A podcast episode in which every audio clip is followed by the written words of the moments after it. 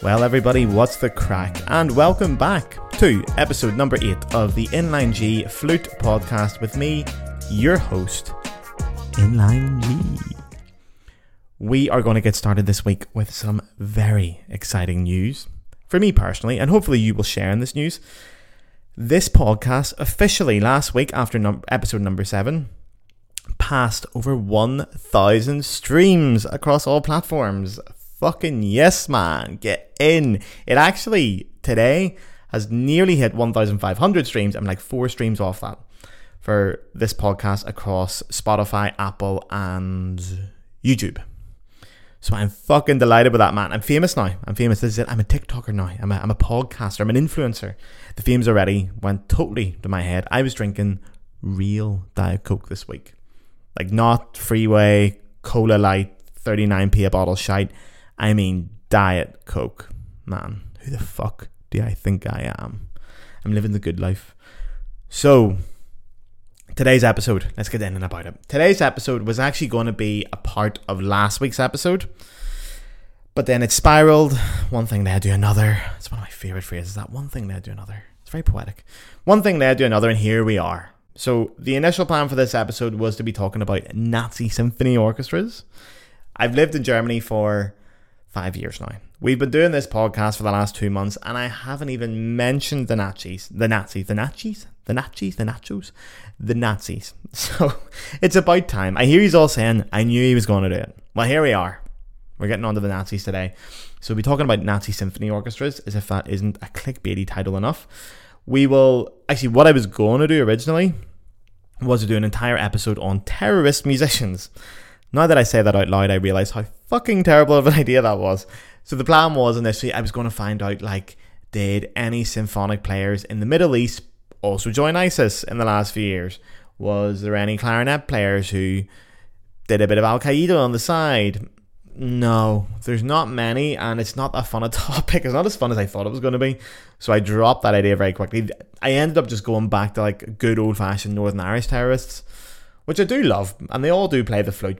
But the problem is, most of them are still alive, and if I started talking about that kind of thing on this podcast, I could end up with a bullet in the post. So I I dropped that idea like it was hot.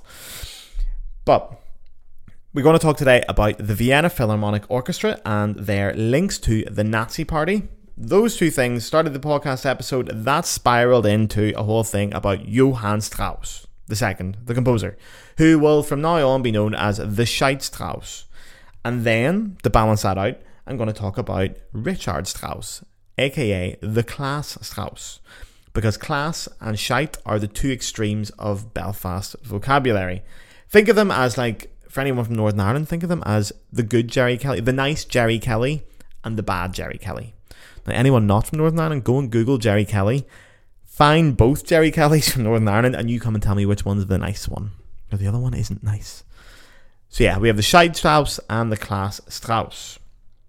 We'll talk about both them. We're going to talk about their Nazi involvement, blah blah blah, and then we're going to end it by bringing it all back to the flute by talking about um, my favorite flute solos from both composers and the recordings that I like the most. How's about that for a stream of consciousness, huh? What about that for a fucking episode? What about that for a script? How did I do it? Last thing, before we get started here, uh, this week's drink. Ooh, the microphone did not like that. For the video listeners, you can see here this beautiful drink. This is Irn-Bru.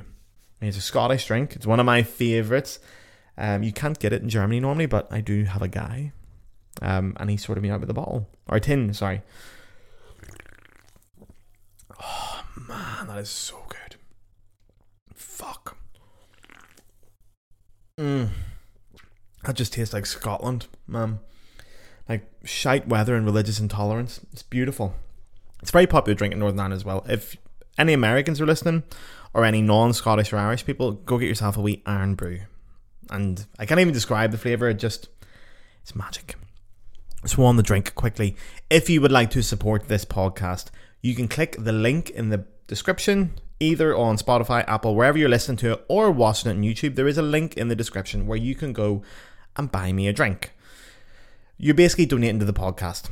Now, this podcast is free. It will always be free. I have no plans to introduce a Patreon page or subscriber content where if you pay, you will get more than everybody else. Everyone will get a free podcast. It will always be the same. There will be no bonus content for people who pay.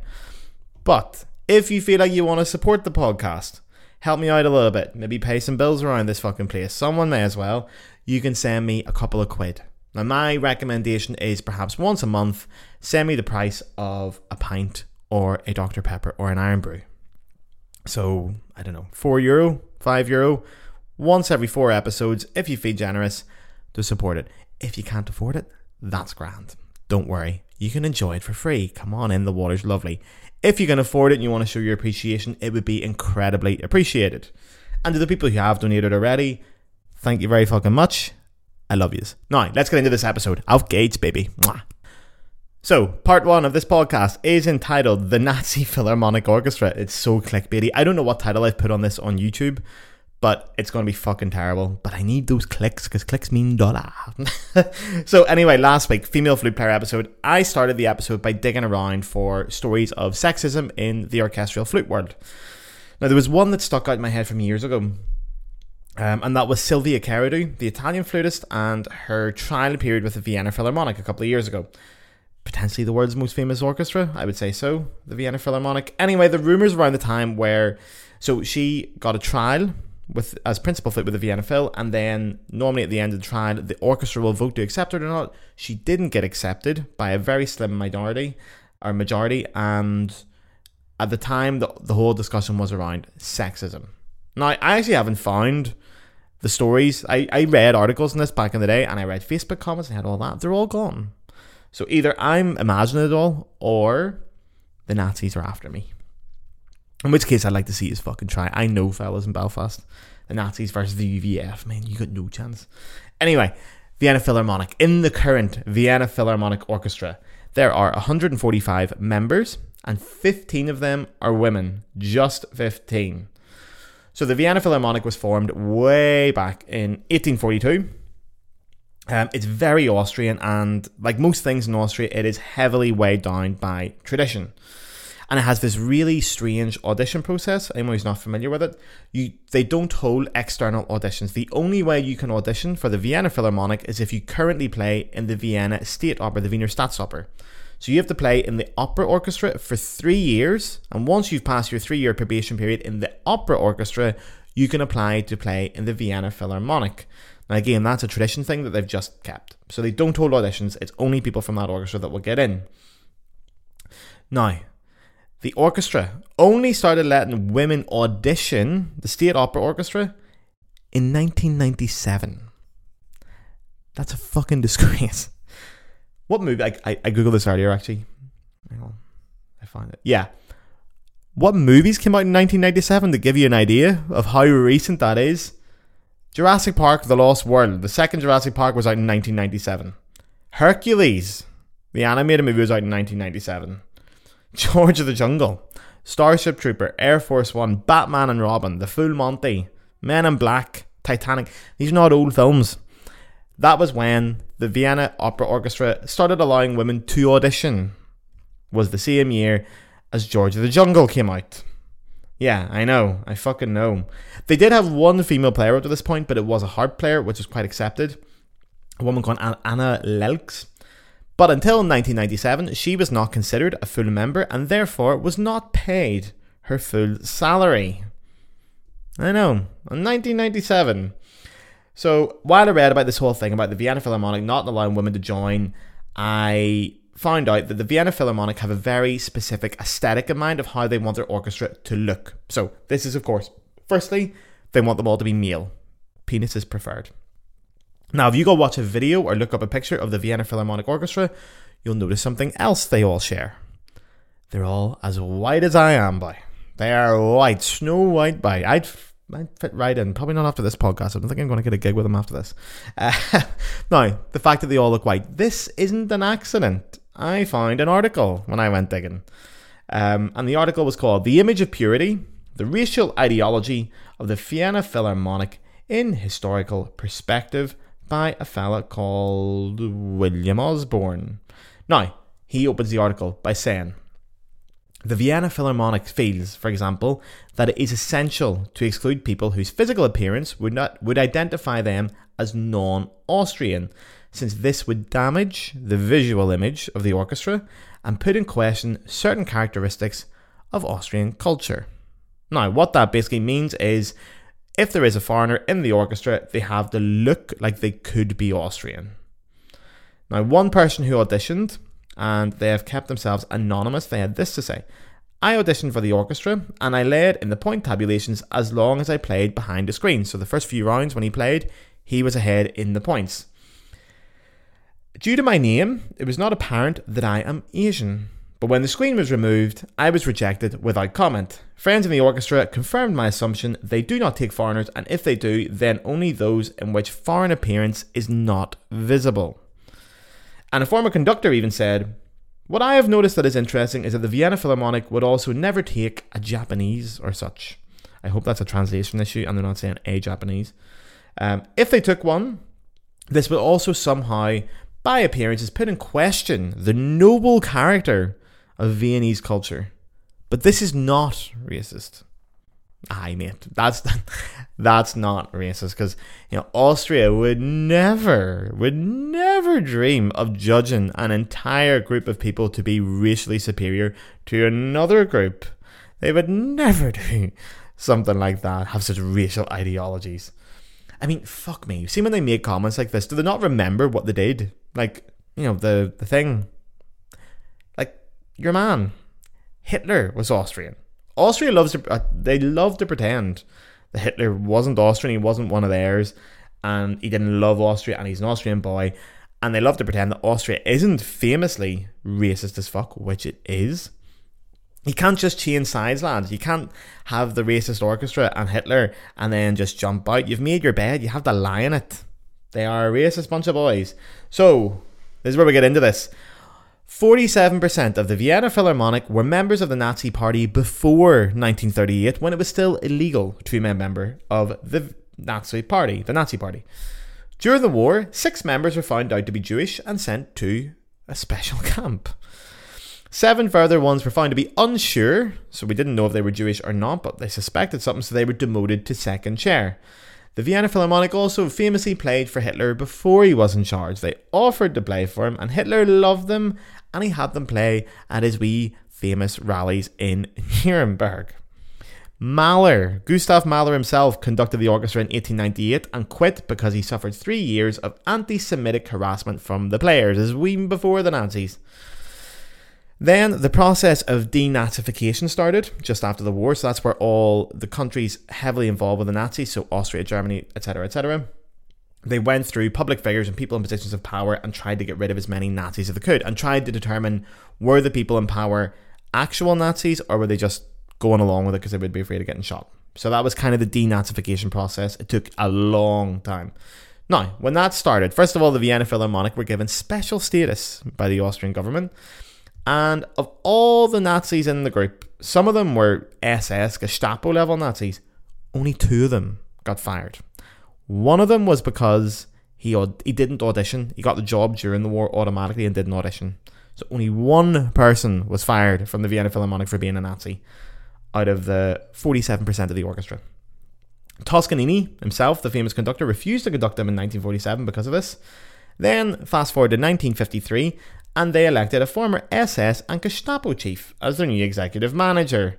Now, this was a generally fucking common thing in Austria after the war. The denazification process, they took their fucking time about it. They only formally acknowledged that they had a role to play and they only formally expressed their first bit of regret as a government in 1991. What films were out in 1991? Beauty and the Beast, The Silence of the Lambs. Austria only accepted they had something to do with the war in the same year that Terminator 2 Judgment Day came out. Fuck me. Man, what in the name of fuck is going on? right, anyway. So, even more stories about this Nazi Philharmonic. There was a fellow called uh, Baldur von Schirach, and he was the governor of Vienna in the war. He had some bad nicknames. He was a big Nazi boy. He was no OG Nazi. And he oversaw the transport of Jewish people, tens of thousands from them, from Vienna city centre out to the special wee concentration camps. They're not camps to help you concentrate either. They're not training your concentration out there. I should stop making fun of this, but you know, this is what you expect from this podcast. I'm not making fun of the Holocaust or making light of it. I'm making light of the absurdism that the Vienna Philharmonic were so obviously involved with it and denied it. So, when you hear this, Mr. Uh, Baldur von Schirach, the orchestra give him their highest honour. It's a special little ring that they call the Ring of Honour, and they give him that in 1943. Now, 1943, the war is still on, Nazi occupation. You could be forgiven for thinking, ah, they only give it to him because, you know, if they didn't, they would have, yeah, they would have got sorted out. They would have got shot. So, better safe than sorry. Just give him the ring and say nothing. Shh, shh, shh. You'd be wrong if you thought that. You'd be talking out your hole if you thought that. Because after the war, he goes to Nuremberg trials and they say, right, 20 years in prison, you're a bad boy. Now he gets out in 1967, and what did the orchestra do? they sent him a lovely new replacement ring because he misplaced his. Fucking prick. Now, there was a guy called Helmut Wobisch, who was a trumpet player at the time in the orchestra, former Nazi Party member, and an SS chief, and he delivered the ring to him personally in 1967. What movies were out in 1967? Okay, I can't keep doing that. Um, but 1967, they were still delivering rings to former, like, tried Nazis who went to prison for 20 years. And they still had an SS member in their ranks, a former SS member, delivering rings to Nazis in 1967. Like, Jesus Christ, lads, read the room.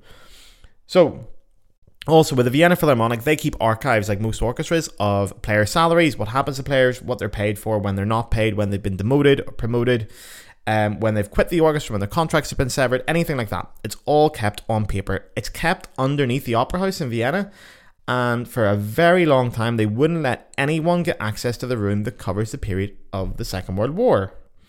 Their defense was we are a private company and not a public company, and we are not obliged to give up this information. Now, yes, that is true, but like, I mean, lads, seriously, go fuck yourselves because you play for the public, you're a cultural institution, you take the public's money, you do get part public funding you are responsible and reportable to the public. I'm sorry, but you don't fucking get away with that. So there was pressure and pressure and pressure on them for a long time, and in 2013, they finally let three historians in. Now, first of all, they only let the historians in for three months, which is fuck all in a research project. So these three historians went looking and they found all the information and research they could do before they went in to make sure when they're going in, they're hitting the ground running. And away they went in. Now, what did they find in the archives? Well, what do you think they found? They found, first of all, we confirmed how many members of the orchestra were Nazi parties. So in the wartime, it was 60 members of the 123. Again, before 1938, when it was still illegal, which was also higher than the average person in, or the average rate of Nazis per people in Austria. So they were very Nazi. They found out how many people were sent to concentration camps, it was very clear in the documents. And they found out about our friend from earlier, Mr. Helmut Wobisch, the trumpeter and the SS general, who was sacked in 1945 as part of the denazification process. But then they waited till the dust settled and went, right, nobody's looking anymore. Get your man back. Get your man back. Fucking ring him up. You got his number. Ring him. Here, get him in. Don't tell anybody. Just fucking get him in. They bring him back two years later head trumpet. And then a few years later, what else do they do? They make him the orchestral manager. Because why the fuck not? Sure, he was only an SS chief and a member of the Gestapo, but sure, why would that bother you? Now, the orchestra, they commissioned this whole report because they were pressured into it. If you Google Nazi, or Nazi Philharmonic, you'll get my podcast if you Google Nazi Philharmonic. Do that. No, if you Google Vienna Philharmonic Nazis, one of the, the first result that will come up is their own website acknowledging a little bit of what they got up to during the war. Relatively speaking, like they acknowledge what happened between 1938 and 1945 wasn't great, but they don't really go on and beyond that. Because of this process, they actually did finally take the ring off your man in 2013, which is a fucking disgrace as well. So the historians only got in for three months. I reckon there's more in there. They'll never find out. And I'm telling you, lads, old habits die hard. That orchestra is still racist as fuck today, as I've talked about. And to give you an example, from a flute player no less, the co principal flute, Dieter Flury, who, if you Google his name or YouTube his name, you'll find out he did a lovely masterclass in Carnegie Hall a few years ago for some young Americans. Because why the fuck wouldn't you invite him after he said this for West German State Radio. In his interview, he says, From the beginning, we have spoken of the special Viennese qualities of the way music is made here. The way we make music here is not only a technical ability, but also something that has a lot to do with the soul. The soul does not let itself be separated from the cultural roots that we have here in Central Europe. And it also does not allow itself to be separated from gender. Mm. So, if one thinks that the world should function by quota regulations, then it is naturally irritating that we are a group of white skinned male musicians that perform exclusively the music of white skinned male composers. It is a racist and sexist irritation. I believe one must put it that way. If one establishes superficial egalitarianism, one will lose something very significant. Therefore, I am convinced that it is worthwhile to accept this racist and sexist irritation because something produced by a superficial understanding of human rights would not have the same standards. Now, to translate that from bollocks, because that's that's translated from German to English, and it was originally in bollocks, and then he put it into German, and then someone's translated in English. It's a little shite. It's spoken like a true politician because he's trying to hide what he really wants to say. You can read between the lines. It's not that fucking hidden, like let's be honest. But what he's basically saying is there's something very special and inherent to the Viennese soul that is intertwined with being white, Central European in his words, looking Central European, being white, and being male, which he says very clearly, tied to gender. And I don't think he has an idea of gender fluidity or non binary. I think he means lads which is some bollocks artistic excuse, artistic in quotation marks, to justify not letting ethnic minorities or women in. There is no such thing as the same soul. If you're a white Central European and you're a male, you have this soul. That is bollocks. There are plenty of scumbags in Austria as well who don't have the soul to play in the, the Viennese or the Vienna Philharmonic Orchestra. And there are plenty of lads from or ladies or in between from different parts of the world who do have that soul. The fact that it is unique to Central Europe and meals is dog shit. So anyway, we'll go back to Silvia Careddu to wind this up. I don't know what happened with her. I don't know if she was, if she didn't get approved because of sexism. I have my suspicions, but I can't prove it, so whatever. But I will say, the Vienna Philharmonic's big concert is the New Year's Eve, or the New Year's Day concert, sorry. 1st of January every year, 50 million people watch it in 80 different countries. Now, the complaints, the official reason, or the official complaints made about Miss Careddu were that she doesn't play in time. I suggest you go onto YouTube and watch the 2019 Vienna Philharmonic New Year's Day concert and see Miss Careddu play, and you tell me she's out of fucking time. If Silvia Careddu plays out of time, none of us have got any fucking hope. It is dog shit. She is a magnificent flute player. Fucking incredible. There's no, uh, there's very few flute players that you would say are better. And she didn't get the job because she's a woman and she's Italian. She's not Central European, she's a little bit further south, and she was obviously on that line for them, and they didn't let her in. And that's my opinion. I'm sticking to it. Fuck yous. Anyway, right, we're going to move on to the next part of this podcast. That's too long. Right, so part two of this podcast is going to be about the Shite Strauss, Johann II. Oh man, I remember Oh, it's got loads of bubbles in it. Fuck. Ah, you can get WKD flavour with that as well. And Jesus Christ. Oh, it's so good. Right. Here we go. The two Strausses. The Shite Strauss first. Johann Strauss the second was born in 1825 and he clocked out brown bread in 1899, both in Vienna. Lived and died there. He got to the ripe old age of 73, which in my opinion is too long. He was Johann Strauss II because his dad was the first. He was also Johann Strauss and he was also a very mediocre composer. Strauss's grandmother was Jewish. Hold on to that wee fact for later. I wonder where that's going. Um, so, Daddy Strauss wanted his son to be a banker. Didn't want him to do the family tradition of being a shite musician, but his father discovered that his son was secretly practicing the violin one day. And now, I, I don't know what article I got this from, but it says he gave him a severe whipping, saying that he was going to beat the music out of the boy. And as soon as I read "beat the music out of the boy," I just my head my head instantly went to like a southern a southern American going, "Beat the music out of the boy, beat that music out of the boy, I beat your ass." I'm if I get cancelled for that, it was fucking worth it. Uh, I've got my notes. Beat the music out of the boy in quotation marks. Accent, as if should I do that? And it's too late now. Anyway, um he did get to do music eventually because in 19, or 1834, his dad went out for a pack of cigarettes and never came back. basically his dad found a mistress and fucked off from the family and never came back. So he's he can whip the boy all he wants, but yeah. Anyway, typical morals of a fucking shite Strauss. Expect nothing less. So anyway, like father like son, the two of them both they both wrote waltzes, wee waltzes. The dad wrote the Radetzky March.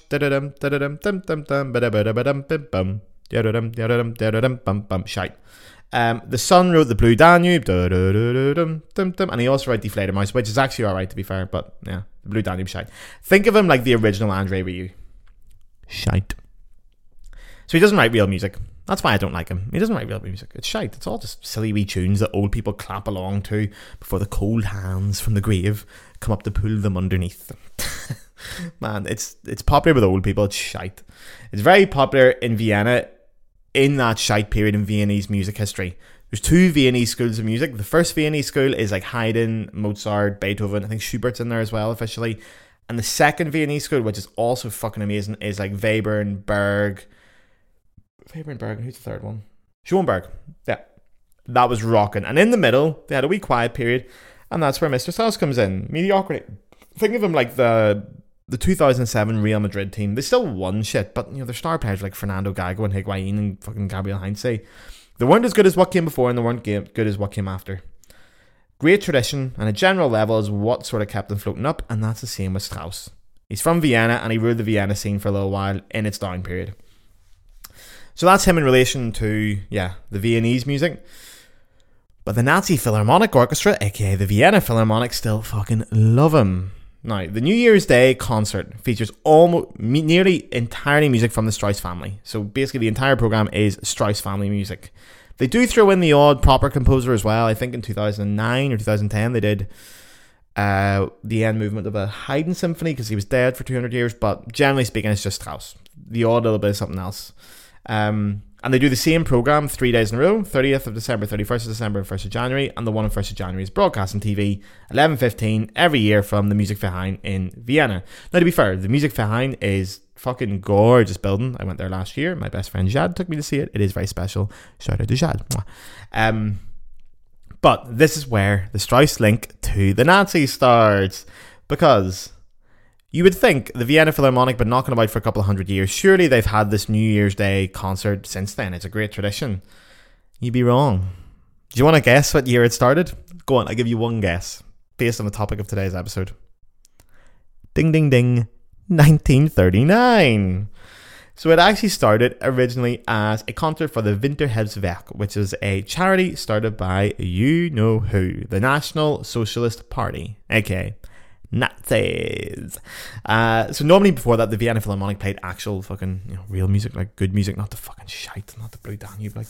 Um, but the Nazis saw it as a cool way to like unite the nation, especially the Blue Danube. It's so shite.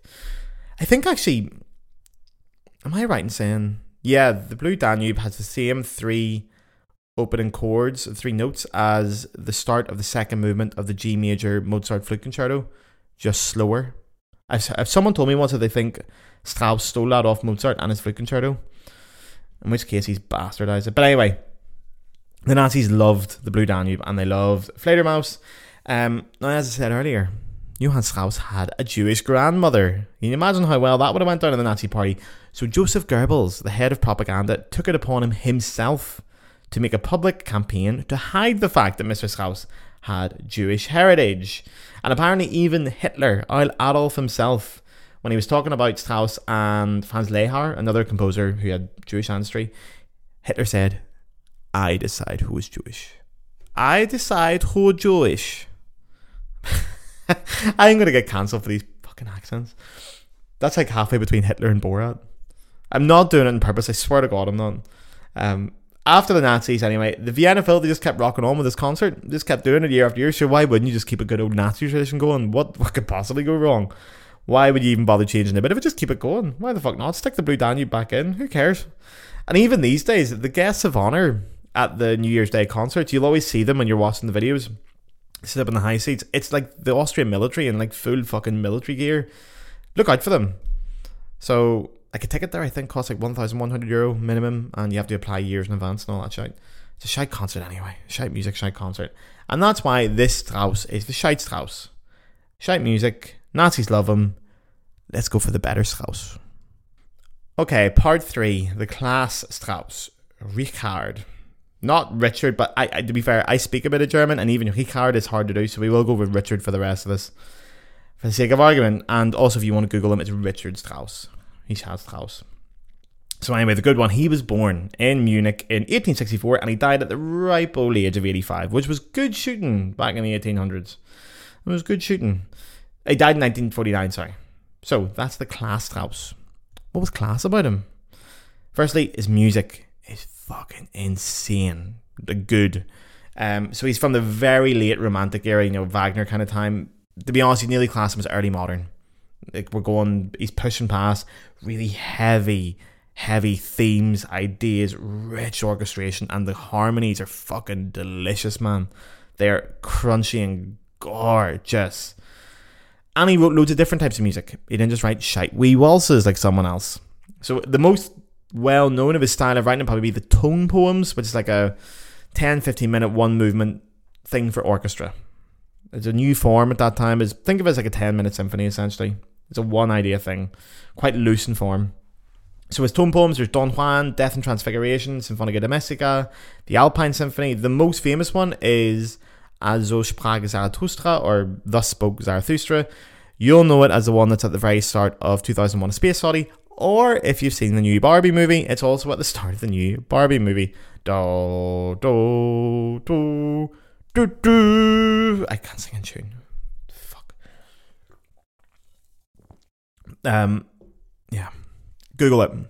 There's not a person on this God's green earth that doesn't know that. That and Skater Boy by Avril Lavigne. Everyone just knows it. He also wrote some operas, and two of my personal favourites were in there uh, Salome and Elektra.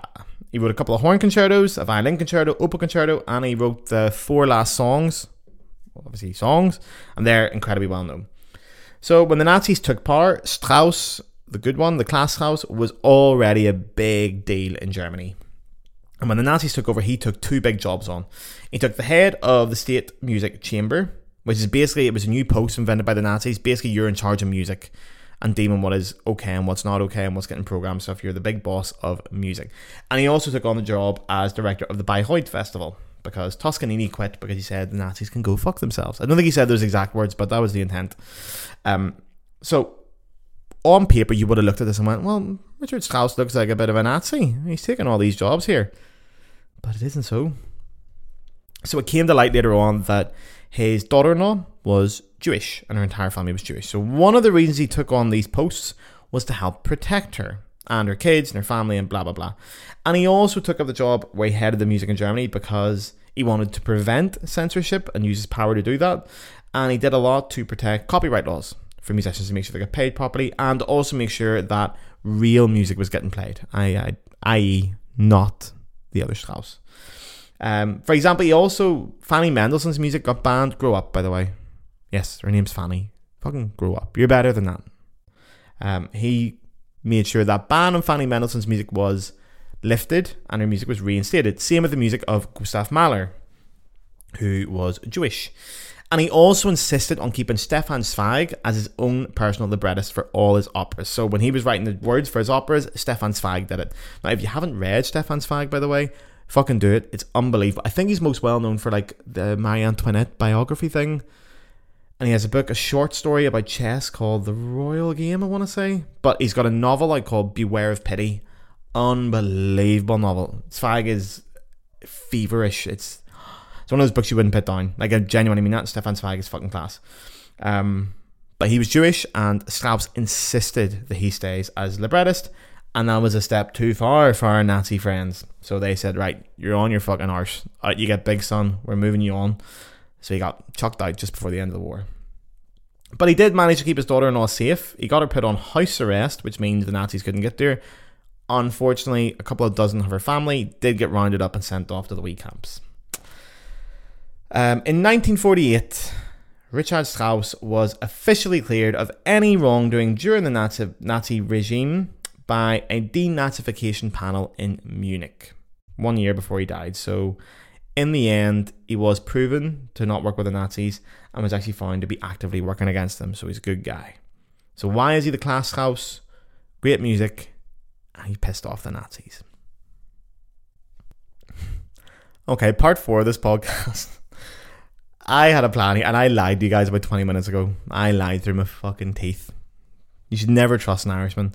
I told you I was going to give you my favourite flute recordings from both composers, but do you know what? Honestly, after doing this podcast for the last 20 minutes, I don't want to give you this one from Johann Strauss. Okay? It's shite. If you want to go and clap along to the Blue Danube, do it, alright? Or a Radetzky March from his dad or whatever. Go clap along to it. But honestly, the quality of the orchestra makes zero fucking difference. It's easy music, it's shite, and it's easy to do. If you want to just clap along and listen to Blue Danube, you're beyond saving. I'm sorry. I'm sorry. So go do that, but don't fucking come crying to me now. But as for my man Richard Strauss, my favourite piece of his is the opera Salome. So originally it's a it's a one act opera and it's based on the German translation of Oscar Wilde's play. Oscar Wilde obviously being well not obviously for you guys, but he was an Irish writer. Irish, why did I say that that way? Irish writer. I have had such a thing about my accent on this podcast because I've noticed on TikTok, even though I said that, I'm doing this to excuse me, Irn-Bru's kicking in. Um, I need to stop doing that. I have to find that line between my normal accent and one that can be understood on this podcast. But my TikTok's full of fucking people speaking with that wanky Northern Irish accent. You know, the one that, like the posh Northern Irish one. How dare you? Oh no, yes, of course. TikTok. That kind of wank. Um, and I find myself kind of doing it a little bit recently on this podcast in an attempt to be understood. So I'd rather be not understood, but sound cool doing it. So if you don't understand me, tell me and I'll send you the fucking subtitles or something. Also, I have a thing with my tongue. I think I talked about this in episode one. Um, I can't say tease properly. I had to go to a speech therapist in Paris. This is true as Bill, true as God. I went to a speech therapist and I was studying in Paris. I was like fucking 25, like. Um, and she was like, "Well, you're 25. Why are you only coming now?" And I was like, "Oh yeah, because you know, play the flute, and I've, I think it might be a part of it. I can't say T's properly, and the reason is because I have a really fat tongue, and she was getting me to say all these words in French and trying to work out what was wrong with it. And then she was like, "Oh, where you? you know, you're not French, are you?" And I went, "No, no, no. Where are you from? Ireland." She went, "Oh, that explains it then." so apparently, Irish people's tongues are basically disabled. So yeah, I've had to get that fixed, and that affects my. That's why I try to speak better. Because the first time I recorded this podcast, I said, "Welcome to the Inline G Flute Podcast," and every fucking subtitle machine kept saying "Foot Podcast." And if anyone knows me, I fucking hate feet. I wouldn't thank you for a foot. So it made me book, and I had to re-record the whole thing. So yeah. Anyway, that was a huge deviation. What was I saying? Salome, Oscar Wilde Salome, right? Um, he was Irish. He was very Irish. He actually wrote Salome in French. So Oscar Wilde didn't write it in English, and he didn't do the English translation. The English translation was done by a fellow called Robbie Ross, one of his friends, just before Wilde got sent off to Reading jail for being gay and all that. Um, Oscar Wilde is one of my favorite writers. Salome is probably my favorite thing by Wilde because it's so different to everything Wilde does. We sort of associate Oscar Wilde with well, he has one novel, Picture of Dorian Gray, um, but he also has like plays like The Importance of Being Earnest and Lady Windermere's Fan, all like kind of funny, light-hearted plays on uh, upper class culture, the bourgeois culture of Victorian England. Salome is not that at all. Salome is a dark, dirty, deeply sexual, deeply disturbed opera. It's scary nearly, and it's really psychologically fucked, and it's brilliant.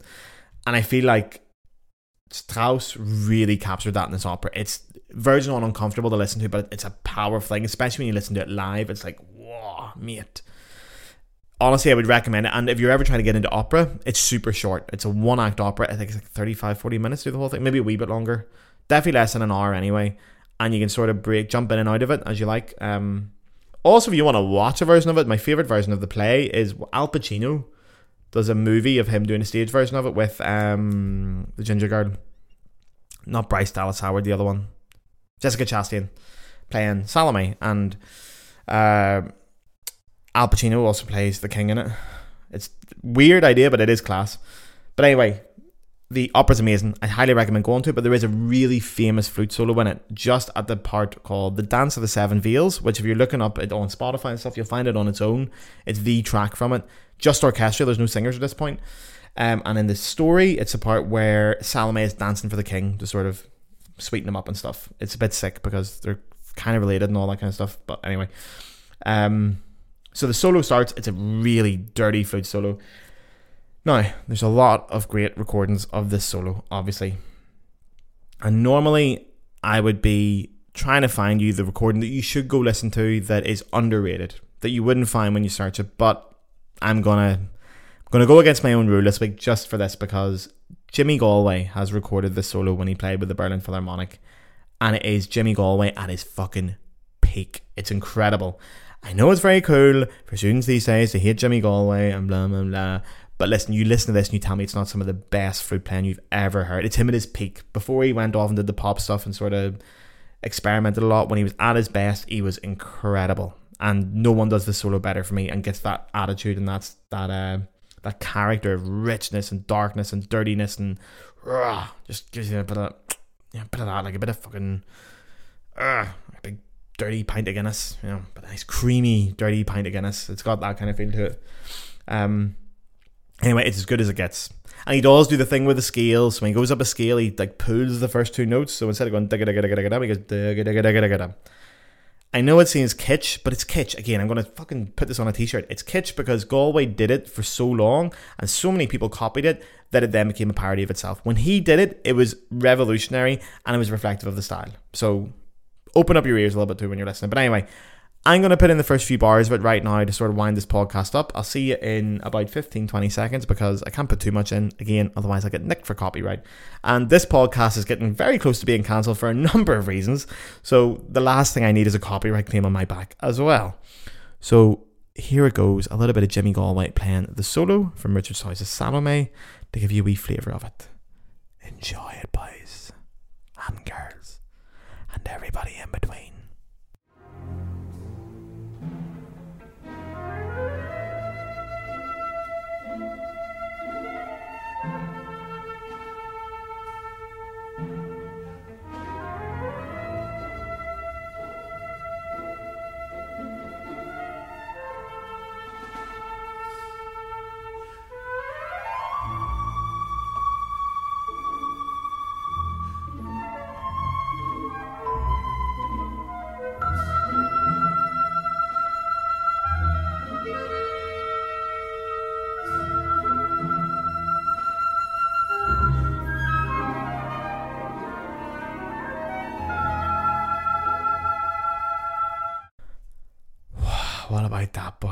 I have to pretend to react like I've just heard it, but I'm going to put it in and post editing. But yeah, oh, what about that?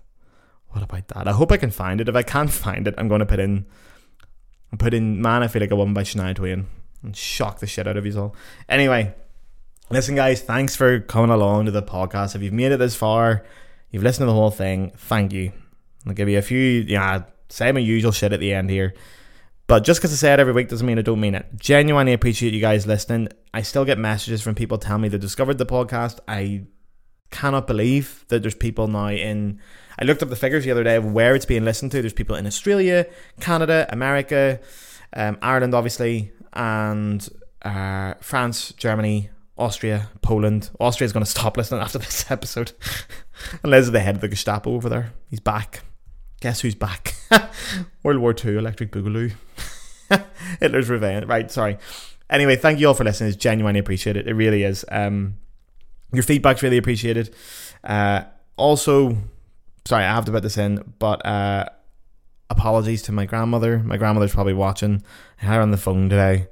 Or my nana, as I call her. I'm not to say grandmother because I'm not a fucking Victorian child. Sorry, nana, I'm sorry. I'm to stop swearing. My grandmother, ring, I ring my grandmother about once a week and my grandfather to talk about life and get a catch up of who's dead in Belfast. and um, she always mentions the podcast. And my grandfather watches it. He enjoys the podcast, but he only pretends he enjoys it because, you know, pretends he doesn't enjoy it because of the swearing. You know, but my grandmother she doesn't like the swearing now. She hates that I swear on this. Every time I phone her on the phone, she's like, I, I saw your podcast. I fucking saw it. I don't know. Um, so I, I, ring her, I ring her every week and she takes off on me. Even though I have her, I've heard her say the F word. She's, she's going to murder me for saying this in this podcast, but I heard her say the F word in Christmas Eve in 2009 when her brother turned up unexpected to her Christmas party with a new partner that nobody knew. and I was sitting in the kitchen and she came in. It was just me and her and my mum, and she didn't realize we were there. And she just came in and went, oh fuck. that was one of the best moments of my life. So she always says I should use my great vocabulary and not resort to swear words. And then after that, she said she's going to cut my throat if I ever swore in her house. So that's the pot calling the kettle back. Anyway, Nana, I'm sorry. I'll do my best next time. I think this time wasn't too bad anyway. Um, anyone else, everyone else, I know you love the swearing. I know you love it, you minxes. You love it. You love it. I'm recording a very special episode of this podcast this week as well for you guys, and it is a special episode, episode 10. So this is only episode 8, we got another episode to go, but I'm recording episode 10 this week. So the day before, the day this comes out, I will have a massive hangover from recording episode 10 the night before. That's a wee trick, that's a wee hint of what's coming up. And I've got a guest coming on, your first guest on the Inline G Flute podcast it's gonna be fucking mental. So yeah, if you're listening to this on the Friday that this comes out, whatever the Friday the 25th or whatever it is, send me a message and ask me how the hangover's going because I will be hanging out my ass, hanging like a bat. It'll be a great episode though. I really look forward to making it. Thank you guys as usual. If you want to do me any favors for this podcast and you can't afford donating, share it somewhere. Please like share a video, tell a friend about it, stick a video up on your Instagram story and tell me you did it so I can go in and tell you how wonderful you are. Getting it out there is really helping. Um, yeah, do all that stuff if you can. If you don't want to, I don't care either. I'm just very happy. I'm very happy that you're here. I appreciate you all. I love you all. Big smooches. Have a lovely weekend. Get yourselves a wee Irn-Bru.